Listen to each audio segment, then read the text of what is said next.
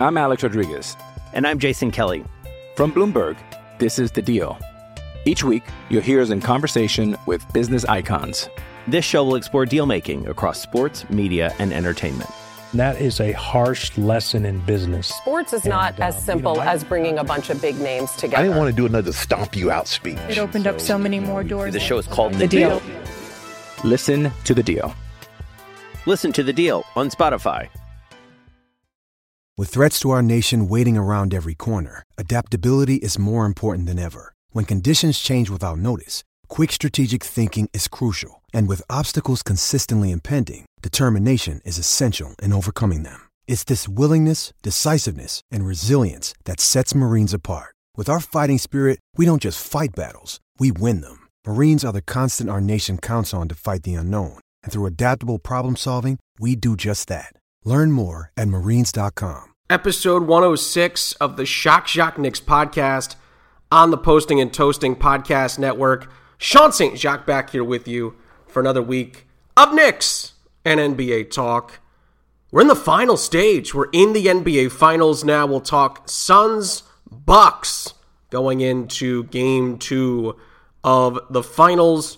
We'll look back at game one. We'll look at also how the series could potentially pan out moving forward. And obviously, we'll talk plenty of Knicks NBA draft and news as well, and just NBA draft potential in general moving forward as the offseason, at least for the Knicks and all but two teams, moves on. So there's a lot to get to, as always, on the show this week. We'll start with the finals, I think, just because obviously it was a pretty entertaining game one. Game two will have happened. Obviously, we, we, we get caught in the air again here. A tough time with the podcast having to be recorded on a Thursday and put out for Friday morning. So we do we won't have a chance to fully react to game two until next week.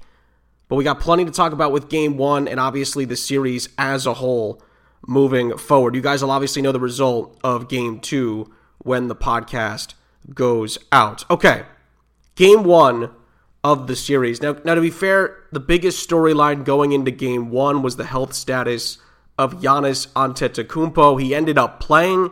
He ended up playing well in the game. Also, I, I think he really shined at times in the game. However, however, Giannis wasn't the only one making their NBA Finals debut in game one. There were plenty of NBA Finals debuts. Listen, Khris Middleton led the way for the Bucks, 29 points. He was really, really good again.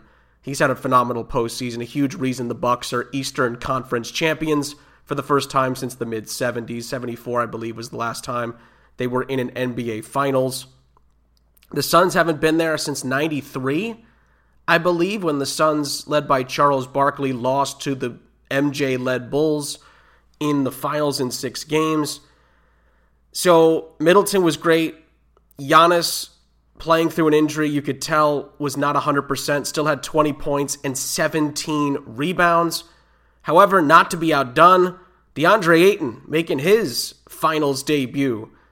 22 points and 19 rebounds. 19 rebounds for an essential playoff novice. I mean, it's it's he's had an unbelievable postseason. I said earlier on, I believe, before the playoffs started, that if the Suns were going to go on a run, their X factor was DeAndre Ayton. He's been more than that. He's been a key cog in what the Phoenix Suns have been able to do this postseason. So I give him a ton of credit for what he's done. He was dominant in game one, but the star amongst the stars was Chris Paul making his NBA Finals debut as well. 32 points, 4 rebounds, and 9 assists for CP3. A masterpiece again. He had a masterpiece in game 6 of the Western Conference Finals.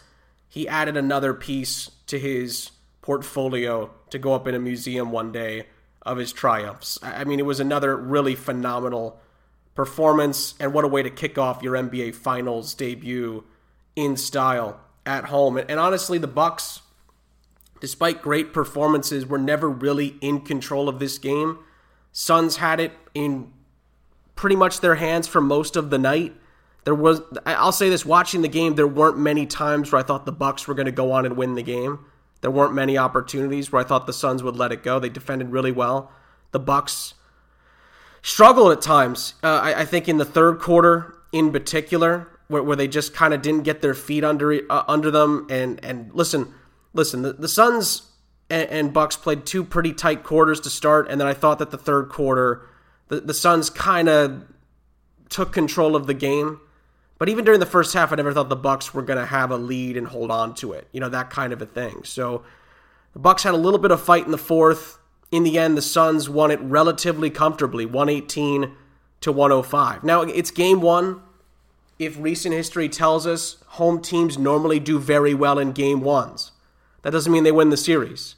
Game two, which you'll know the result of, is a vital game for the Bucks. I think if they snag it, uh, this could be a very, very interesting series. I really do. I, I think if the Suns, the Suns, I think have, have been one of the few teams this postseason who have not dropped an early game at home all postseason. I'm trying to think of when they've lost this postseason. I think, actually, no, the only time they did was the Lakers series when the Lakers beat an, a wounded Suns team without Chris Paul, who was dealing with that shoulder injury at the time. They tied the series at one, and to be fair to the Suns, they went to LA and they got a game back in the series. They reestablished home court and they won the series in six games. So I, I take that back. The Suns have been in this position before. Uh, if they if they do drop game two, and you'll know the result, obviously, but. I'm excited to see how they do. I mean, uh, obviously, the game two in the Western Conference Finals ended up being crucial with the with the Clippers looking like they were going to win it and then uh, Paul George missing some key free throws down the stretch and leading to the DeAndre Ayton tip jam with about six tenths of a second left that ended up winning game two for the uh, sorry for the Suns, I should say, winning game two for the Suns in the Western Conference Finals, and that ended up being key because the Clippers, as we expected, did get back into that series, forced it to game six, which the Clippers ended up dropping at home, obviously through a CP3 masterpiece in game six. So listen, it's going to be a fun series, especially if the Bucks do get game two. I just worry about Giannis's health. I think that's probably the biggest X factor of this entire series is is what is the status going to be of Giannis Antetokounmpo? That's going to be, I think, what really dictates it. But if you're a Bucks fan, I think you've got to feel a lot better than you did going into Game One about Giannis's health. He fought tooth and nail in that game, and he, and he showed a lot of good things. But can that continue, right? That's going to be the question mark moving forward for this Bucks team. How much more can they push out of Giannis in this series? Because frankly, their chances of winning the Larry O'Brien depend on it. So it's you know the, the, the fact that the Bucks have a lot still to deal with here in that regard is going to be extremely interesting to me. I, I'm not exactly sure, you know, how the coaching staff's going to deal with it. I think they're going to, they're going to have to do a, almost minute by minute, right? How they're going to handle Giannis. I mean, you have to monitor him at all times. It's going to be very, very intriguing. I, I just want to throw this out there as well because Devin Booker was phenomenal as well. I know he took a lot of shots, but he had 27 points in 42 minutes. His phenomenal postseason continues. And by the way, uh, one of eight from three Devin Booker and Chris Paul in general have just been phenomenal from the mid range. And I think multiple guys have started to point that out in the media in general. They they kill you from that mid range spot. And, I remember a year or two ago that the thought was, is the mid range jumper dead in the NBA? It's alive and well because the team that's favored to win the championship right now is relying on it heavily at times because they're so good at it. Monty Williams, I think, has realized and other people have pointed this out as well, but it's very clear to see that he knows how good this team is from the mid range and, and encourages them to take those shots.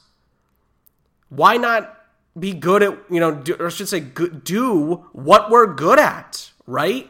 And the Suns have been the epitome of that all season long. I, I think they were just really, really good. And by the way, by the way, they won game one with an awful game from Jae Crowder on the offensive end of the floor. Jae Crowder had one point, and he got that point, obviously, from the free throw line. He went 0 of 8 from the field and 0 of 5 from downtown. He still had nine rebounds, fought extremely hard as he always does on the defensive end. He put in a classic supporting act performance and was just phenomenal. A key, I should say, a key piece to you know what this Phoenix Suns team does. He answers a lot of those questions that teams have, people have about their defensive acumen, and obviously talk about the supporting cast: ten from Cameron Payne, and fourteen from one of my breakout stars of this postseason, Mikal Bridges, who's just been phenomenal for Phoenix. So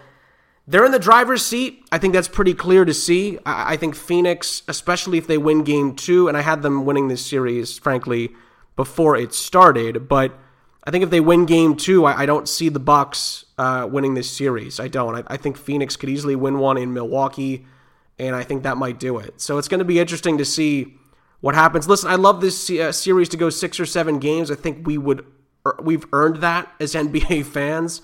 We've had a great postseason so far, many memorable series, many memorable moments throughout. But I think if the if this game can if this series can go six games, I think we'd be very very happy with that. But I'll say this: if Phoenix keeps playing the way that they are playing, and we don't get to see you know 100% from Giannis consistently, this series could go five games, and that's no knock on the Bucks, but it just shows you how, in my opinion, shows you how good Phoenix is. I think they they've really been the best team this entire postseason, and I think it's coming to fruition in the finals. And I, and I, I again, before the postseason started, I had the Jazz winning the championship. Um, I wasn't sure about the Suns because of Chris Paul's health, right? And he was hurt early in the postseason, right? And he dealt with it He's come back. He's been dealing with other injuries, COVID issues as well. Every team's been dealing with injuries. I think. I think one one thing I didn't like to hear was that you know, well, the Suns haven't been dealt as many blows. No, they have. They have been dealt big blows. Devin Booker's been playing through injuries. Chris Paul's been dealing with a plethora of problems. I, I mean, their two biggest players have been dealing with issues the entire postseason. So I, I you know, this whole well, the well, the Sixers and the Hawks and the the Bucks and you know, you look at the Jazz. Everyone dealt with the Clippers. So have the Suns. I, I this whole thing that well, if the Suns if the Suns win the championship is and the Lakers. The, every team's dealt with it first and foremost. Have the Suns gotten a little lucky? I, maybe, but Chris Paul looked like he was going to be out for the entire postseason against the Lakers. No one was no one was talking about it then. So I, I, I the Suns have dealt with just as much as everybody else. I, I don't want to hear this whole lucky lucky stuff. First of all, you're dealt the cards you have, and second of all, the Suns have de- have had some tough hands in this postseason. So I, I, am not buying that for a second. And I don't think you should either. This is absolutely nonsense to me.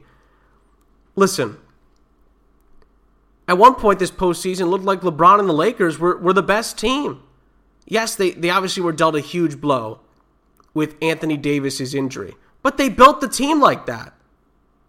So that's on the Lakers. You know, like that that's not on anybody else. And by the way, I think Phoenix beats them even if Anthony Davis is healthy. We saw the signs. So I, I don't I don't buy that for a second. And by the way, the only reason the Lakers took a lead in that series was because Chris Paul got hurt. Remember that.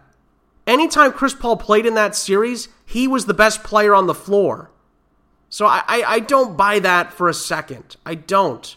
Along with, by the way, Devin Booker, who had a huge series against the Lakers as well. So I, I'm not buying it. I don't buy that. So you get the cards that you're dealt, you deal with it, and the Suns have been dealt some pretty tough hands. They've, they've had a few 7 2 off suits this postseason. They've been able to handle it.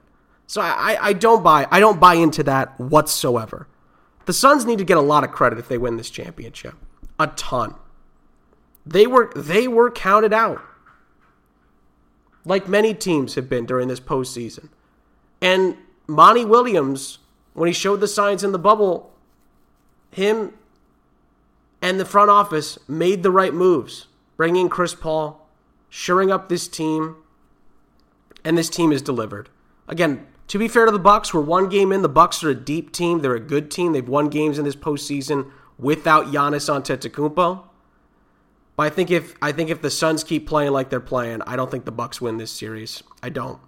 I think with the Suns having home court, that's crucial. To be fair, I think if the Bucks had home court, I think it might be a tighter series, even without Giannis at 100%. But the Suns have home court where they've been dominant all postseason long. I, I think that that's going to be the difference in this series, along with the play of Chris Paul, Devin Booker, and the supporting cast. So I like the Suns moving forward. We'll see how game two goes. You guys will know the result of that.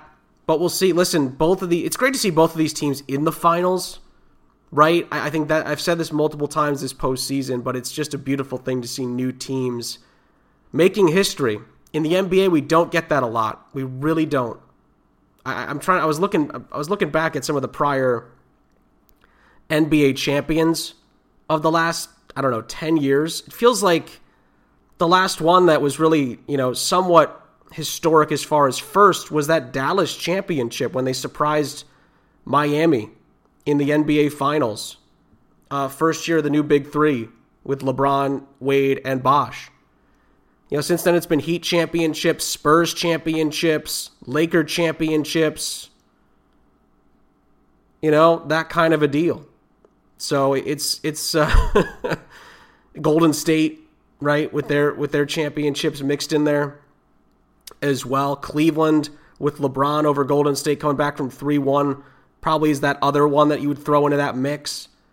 But besides Cleveland's championship and Dallas's, there haven't been many that have been surprising. So I, I think that you know this is a this is a special thing. If you're an NBA fan, neutral or not, and you're watching this, we've got to enjoy this one because obviously because we had the bubble last year, but also because we don't get to see new moments like this very often. You know, either CP3, Devin Booker, and that crew are going to get their first championship, and Phoenix is going to get their first championship ever. Or Milwaukee with Giannis, Middleton, Lopez, and that crew getting their Jrue Holiday getting their first championship, and the Bucks' first championship since I believe uh, Lew Alcindor, aka Kareem Abdul-Jabbar, uh, led the Bucks to a championship back in I believe 1970 or 71. So we're going to get history either way, and it's very rare that that happens. Don't get me wrong. I loved I love it when it's Lakers Celtics or we get a historic championship from a big time franchise. The finals are always great, right? But there's something special in sports when it's the first one, right? When it's the very first one for a player, an organization, that's that's a special time. That's that's really making history. Or the first time after a big drought. Th- those are the ones I think that bring more people together than the Lakers winning a 19th championship or the Celtics winning a 19th championship or you know a super team quote unquote although these are two really good teams uh being the favorites all year and then winning the championship. So this is this is a great NBA moment. I think the league has got to be very happy with it. The Suns have the lead in the series. We'll see if that continues. Again, you guys will know the result of game 2 when you listen to this podcast and we'll look we'll continue to look at this series closely as it moves on. It's a very very cool thing. Uh, one last thing, because then we're going to take a break and then we'll talk uh, some NBA draft and, and we'll talk some Knicks NBA draft as well. Uh, I, the Bucks. I just want to mention this real quick. Um, the Bucks have been very good at home during this postseason. I, I think that should not be taken lightly. Um, they have fought back from a lot themselves this postseason in general, whether it's been the Giannis injury or just you know falling behind in series. You know, they they they dodged a couple of bullets in that Brooklyn series in particular uh, to get here. So th- this Bucks team is going to be ready. There's it's a veteran group. It's it's it, to be fair, obviously novices in the finals, first time they've been here. But this is a team with a lot of depth, a lot of experience. They've dealt with the Donte DiVincenzo injury extremely well this postseason. Also, I think that's worth mentioning. He was a starter for them for a lot of the season, a big chunk. and he ends up not being able to feature for most of the postseason. And the Bucks have dealt with it. So I, I think you look at how Milwaukee has gotten here as well. And you got to give credit to Mike Budenholzer and the entire staff. I, I think that they deserve a lot of credit, whether they win the title or not. The Bucks made history this year. Um, I think this is big for Giannis as far as maybe being a Buck moving forward. That they have made progress and they have gotten to an NBA Finals. And I think his legacy in Milwaukee is in good standing regardless because the Bucks have not been there in 4 decades and he's the one that got them back to the NBA Finals along with Middleton and company. So the Bucks and the Suns both will be able to hold their heads up high after this postseason is over, but obviously one of them and I think it's going to be Phoenix is going to lift the Larry O'Brien trophy when it's all said and done. Okay, we'll take a break here. When we come back, we'll talk some Knicks draft, we'll talk NBA draft storylines in general, and a whole lot more on the Shock Shack Knicks podcast on the Posting and Toasting Podcast Network. I'm Alex Rodriguez. And I'm Jason Kelly. From Bloomberg, this is The Deal. Each week, you'll hear us in conversation with business icons. This show will explore deal making across sports, media, and entertainment. That is a harsh lesson in business. Sports is not And, uh, as you simple know, I- as bringing a bunch of big names together. I didn't want to do another stomp you out speech. It opened up so many more doors. The show is called The Deal. Listen to The Deal. Listen to the deal on Spotify. All right, second half of the show, we're going to dive into some draft stuff again this week. Honestly, it not the biggest week for news. The NBA's uh, uh, the NBA Finals has been the biggest thing this week, and that's a beautiful thing. So we we really just you know I had to spend a lot of the show on that. A ton of good storylines there, a ton of fun stuff to talk about. And again, you'll know the, the results of game two. We'll talk more finals next week. But let's talk NBA draft and- dive a little bit more into that. Um, I do want to talk Knicks, but first, I, I want to talk about this storyline that's been kind of floating around. Basically, like just before I got on to do this podcast, um, ESPN's Jonathan Givony, and apologies, apologies if I'm mispronouncing that. Um, he's reported that Oklahoma State star Cade Cunningham, pardon me, is not a lock to go number one overall in the draft, and the Pistons are exploring the possibility of trading the number one pick in the draft. According to ESPN as well, the Thunder, the Cavs, the Pelicans, and the Rockets have all inquired about what it would take to trade up to number one in the draft. I I'm not going to look this up. I didn't have time, but off the top of my head, I don't remember the last time the number one pick has been traded in an NBA draft. Heck, I don't even remember the last time it was traded in an NFL draft. This is a long, like, it's been a long time, I have to think, right? I'm really intrigued by this. Now, again, this is not a lock at all. They're exploring their options, right? Other name, other I should say, other teams being floated out there to potentially move up include Golden State, by the way. And Golden State's got a little bit of firepower here. They've got the seventh pick, they've got the 14th pick.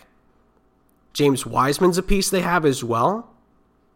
The Pistons were high on James Wiseman last year, according to ESPN as well. So this is very interesting to me. It's something definitely worth watching. You know, all of, all of those teams mentioned, right? The Pelicans, the Rockets, the Warriors, the Cavs, OKC, all of them have pretty interesting packages that they could bring up here to give Pist- the Pistons something to think about on draft night. That also tells me that the Pistons are either not sold on Cade Cunningham or they don't think they need that position right now. And they want to they really want to rebuild and get a lot of picks or maybe get a big player, something like that. I'm very intrigued. I, I'm very intrigued. Now again, we're still a pretty far ways out from the draft. A lot can change. But this is a, this is a story. This is something You know, obviously the draft, you never know, especially with the NBA draft, the NFL draft as well.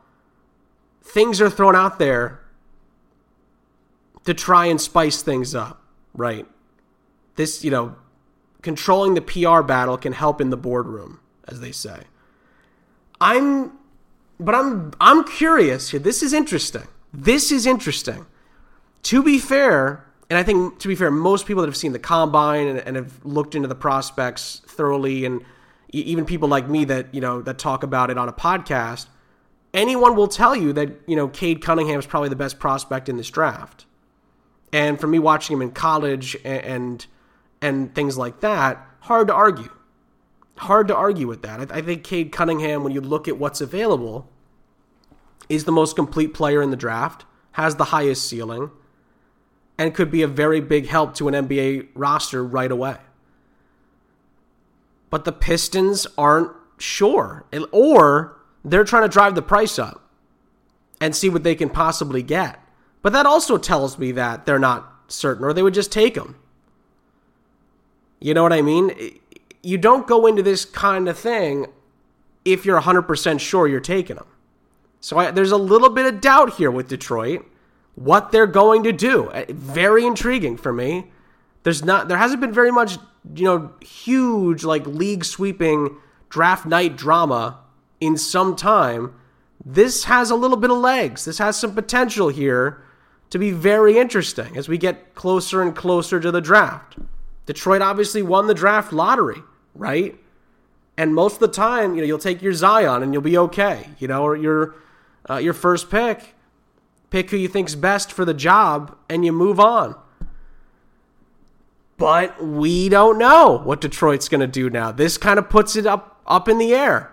And I like that going into an NBA draft. Again, we still have, you know, three, four weeks until we get there, but this is exciting. I'm, I'm a little intrigued now as to what Detroit can do. Now, as far as this this going with the Knicks, the Knicks obviously have two first round picks themselves, some young pieces.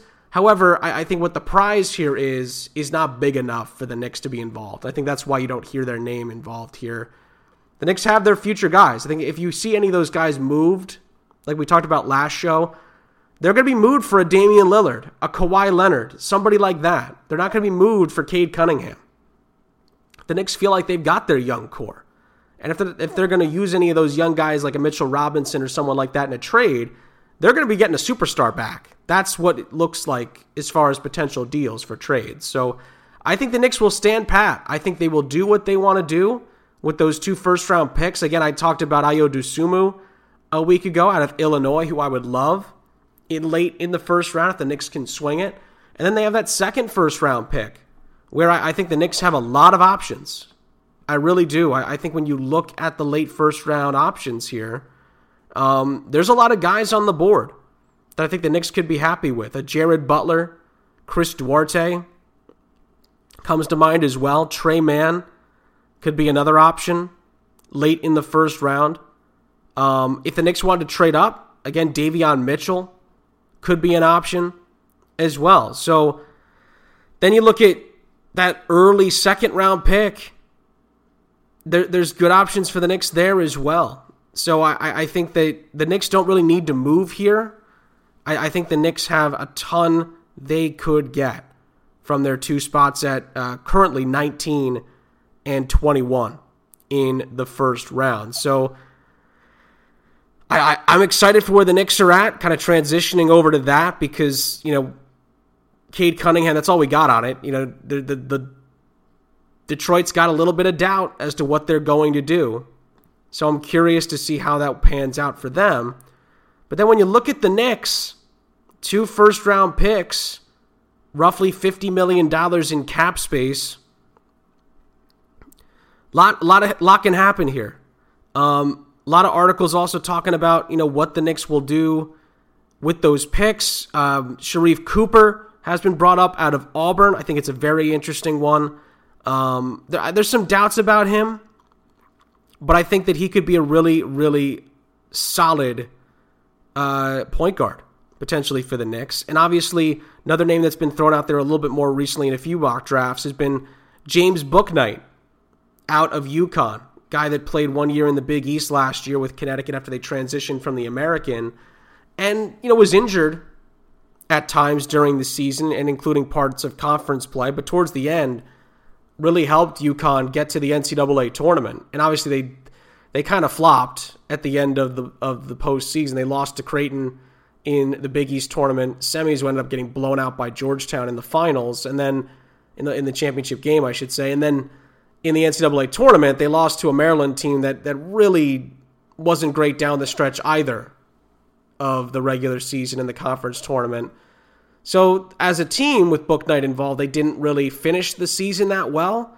But James Bouknight is a really strong prospect. That's no, that's not you know up for debate here. So, Bouknight's an interesting option as long as again, I think the Knicks need to get a point guard here. If they get two guards, I think I'd be over the moon with that. If you listen, if you get Sharife Cooper maybe you think an Ayo Dosunmu is not going to fall to you. James Bouknight's a great option there. I think. But Listen, if you, I'll say this: if you come out with any two of Dosunmu, Bouknight, and Cooper, you're feeling pretty good about yourselves.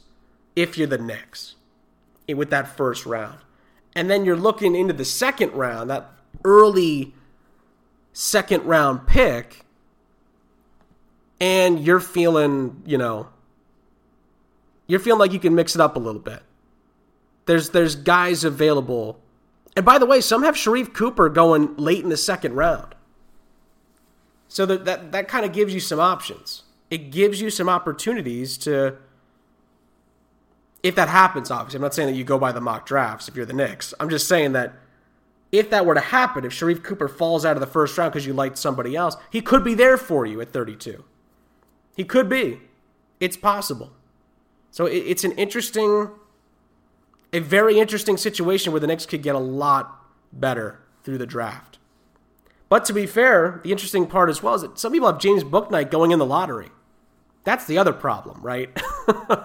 James Bouknight might get taken very early in this draft. He could be a top 10 pick. It's very possible. There's teams up there where he would fit in pretty well.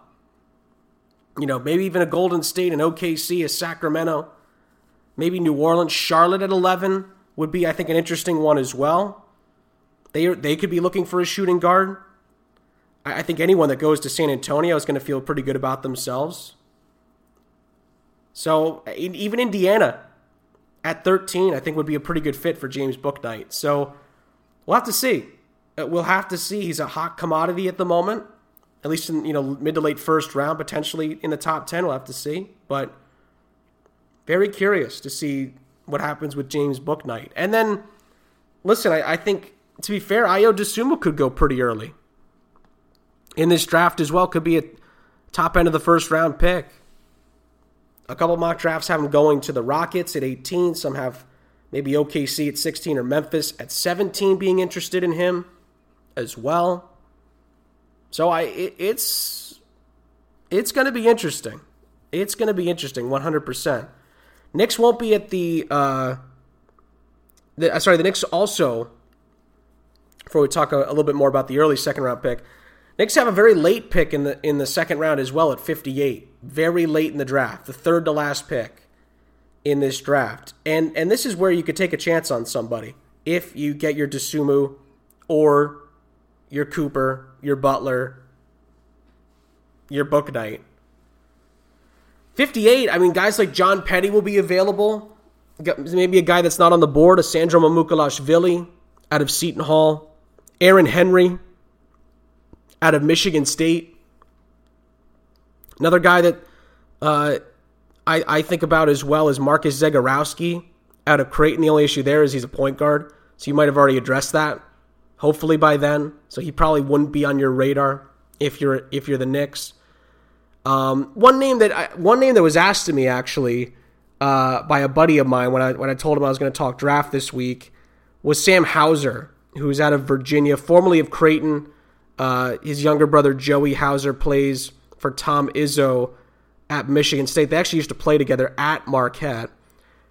I, am worried a little bit with Sam Hauser only because he feels a little bit too one dimensional to me. He feels like a shooter and and not too much else. Listen, he's got a, a solid mid range, can fade away on in the post, but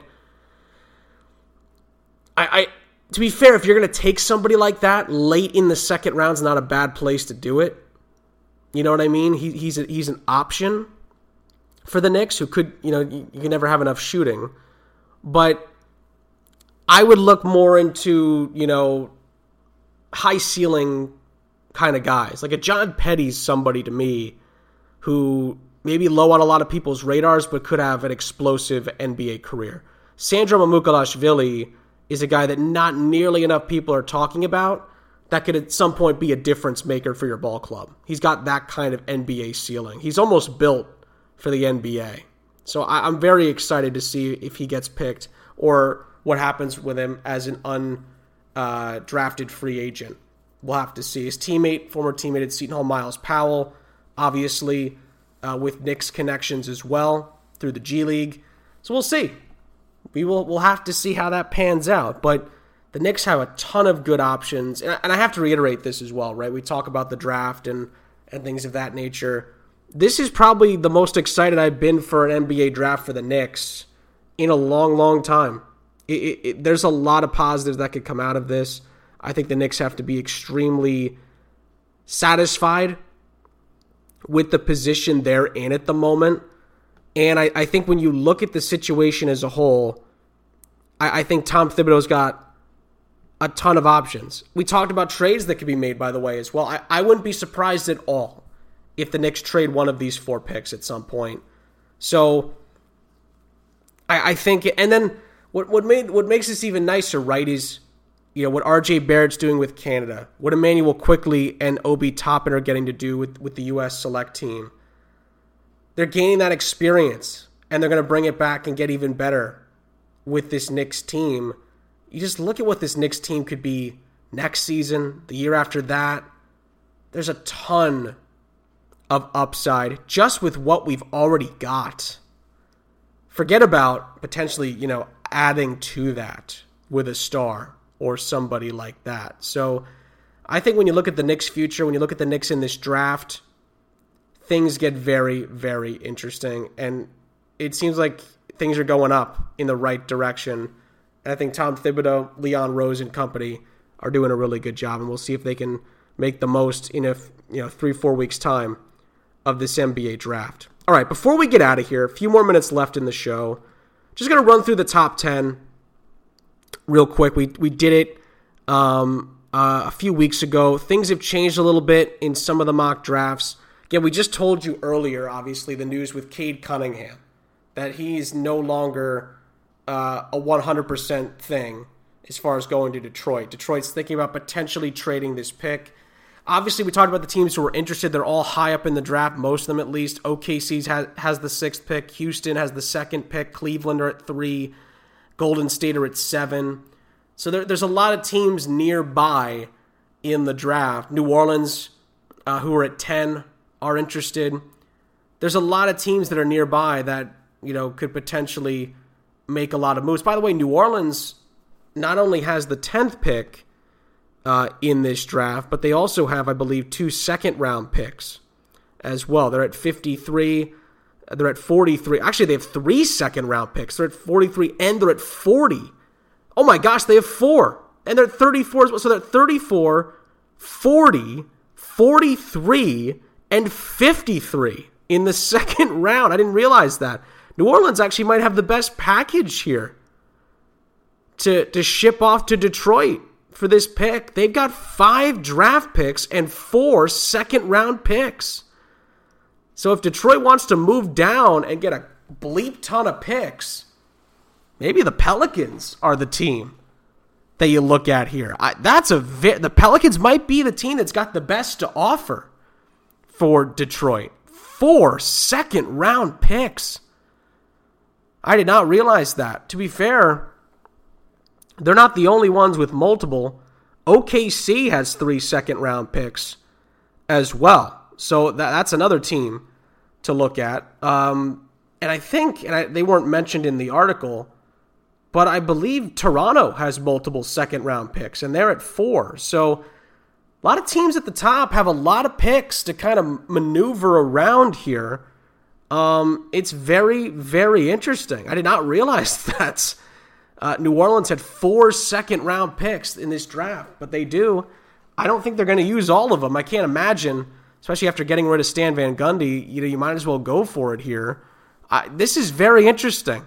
I, I did not, I, I, did not realize that to be honest with you. So maybe the Pelicans, maybe the uh, the Thunder could be the two uh, in more in the mix because they've got you know a little bit more to offer than maybe Cleveland does or maybe Houston. Although Houston does have uh, four first round picks, so that actually might be that might be the juicier option when you look a little bit deeper. They've got uh, the picks at 18, 23, and at 24. So maybe maybe it's the Rockets. I mean, this is very this is very intriguing. This is extremely interesting because everyone's got a pretty good amount they can offer. Uh, Houston does not have any second round picks, but this is this is going to be extremely interesting if this is something that Detroit legitimately explores. I think when you look at the teams that are in the mix, Cleveland probably have the least amount to offer. I think their third pick might actually be their only pick in the draft. I'm looking through the draft order at the moment and I don't see them again. So I, I think Cleveland's only got one pick in this draft. So they might have to look at future NBA drafts as far as what they're going to do with that. But Houston's got four first round picks. The Pelicans have four second round picks. And the Houston Rockets have three second or, or sorry, not the Rockets, the uh, the Thunder have three second round picks. Rockets have four first round picks, including the second overall pick. This is interesting. They love Cade Cunningham. They've got the ammunition. So do the Pelicans. And so do the Thunder. Golden State, I guess we can briefly look into them. They've got two first round picks in this draft. And I don't think they have any second rounders. They do not. So they're another. They have at least an extra pick in the first round to work with. But I guess when you're looking at, again, depending on what Detroit wants, when you're looking at picks, Houston has probably got the best option here. They got a t- bleep ton of first rounders. But the Pelicans are right there. They've got four second round picks. And they've also, you know, they have a, a place if you really want to trade down where you could trade down pretty far. You get the 10th pick and then maybe a few second rounders in there, and you can really, you know, map out what you want to do. But to be fair, if you get Houston's deal, you might have their second pick, but then you also get back in the late the late in the first round with possibly picks at 18 or 23 or 24, maybe multiples of that. So, oh man, this is extremely interesting. I, I, I I harped on it maybe a little bit earlier, but this is a potentially massive story in the draft. If they're not sold Detroit on Cade Cunningham, this is where the draft could get extremely interesting. But again, really quick, we'll run through the rest of the top 10. Houston at two, they're looking at probably Evan Mobley, maybe a Jalen Suggs, Jalen Green. Cleveland at three, I think most people, unless they trade up, will get. I think they'll take Jalen Suggs out of Gonzaga, maybe Jalen Green from the G League. Toronto, Orlando, OKC, you're looking at maybe a Green, a Scottie Barnes, Jonathan Kuminga, maybe Keon Johnson, Jalen Johnson at Tennessee and Duke, respectively. Maybe even James Bouknight, where Golden State is, Orlando at eight. Sacramento feels like a Keon or Jalen Johnson pick to me. Maybe Corey Kispert out of Gonzaga, although some people have him going 10th to New Orleans at the moment. Kai Jones out of Texas. Moses Moody out of Arkansas, Ziaire Williams out of Stanford, Franz Wagner out of Michigan. These are all guys that could be considered there. Even Ayo Dosunmu out of Illinois could be in that range at the end of the lottery as well. So there's a lot that can still happen, but these are fun storylines to talk about. Let me know what you guys think about the draft as a whole and about where the Knicks stand in it moving forward. And let me know what you think about this Cade Cunningham stuff. I'm very interested to get your thoughts on what you think's going to happen, or your or your thoughts on what you would do if you're the Knicks or maybe the the Rockets, the the, the Pistons, obviously, what deal you'd rather have, and the Pelicans as well, and OKC, these teams that have a shot at maybe uh, snagging and nabbing the number one pick in a trade from Detroit. Going to be very interesting to see how that pans out in the days and weeks to come leading into the NBA draft. That's going to do it for this week's episode of the Shock Shock Knicks podcast. Guys, thank you so much as always for listening. I will see you guys next time on the Shock Shock Knicks podcast on the Posting and Toasting Podcast Network.